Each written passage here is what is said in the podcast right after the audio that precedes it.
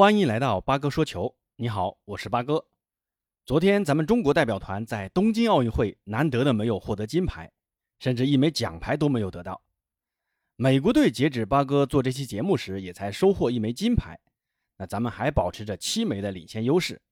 值得一提的是，咱们的女子拳击陈量级六十四至六十九公斤级选手古红在半决赛击败美国名将奥谢琼斯，闯进最后的决赛。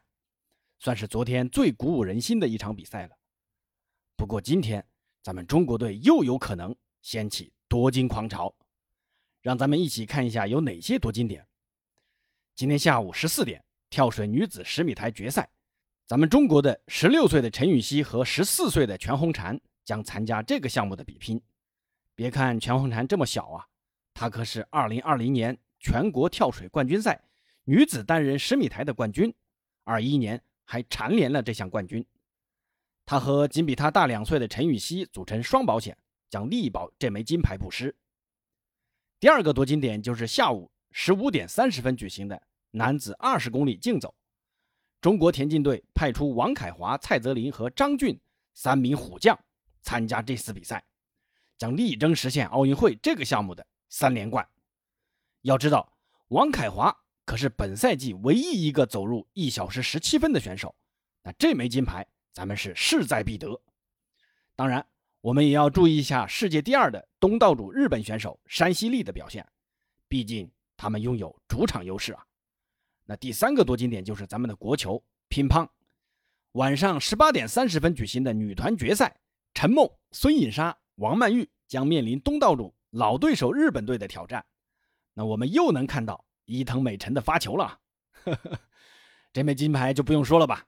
那最后一个夺金点，之前场地自行车女子团体竞速赛夺得冠军的中天使和鲍山菊，将在下午十四点三十分举行的场地自行车女子凯林赛决赛向金牌发起冲击。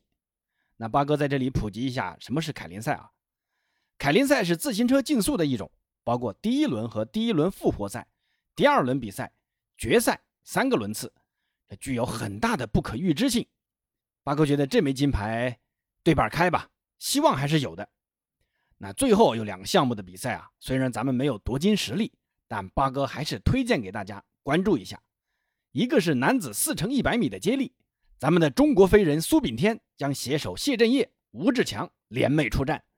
这支队伍之前其实获得过世锦赛的亚军的实力还是有的。当然了。美国人在这个项目更强啊，咱们争取拿个奖牌吧。另外一个比赛是女子水球五至八名的争夺啊，咱们中国女子水球队看点多多。为啥呢？因为水球姑娘们水中拼抢激烈，关键是颜值还超高，如出水芙蓉一般。尤其是队长熊敦汉啊，大家可以上微博看看，熊敦汉都已经上热搜了。队长的照片我放在简介里。大家可以看看，太漂亮了。上届奥运会中，咱们中国女子水球队就拿到了第五名，这一次将有机会追平这一记录。让我们祝福我们的奥运健儿继续取得佳绩，为国争光。好，今天的节目到此结束，欢迎关注订阅主播，咱们下次节目见。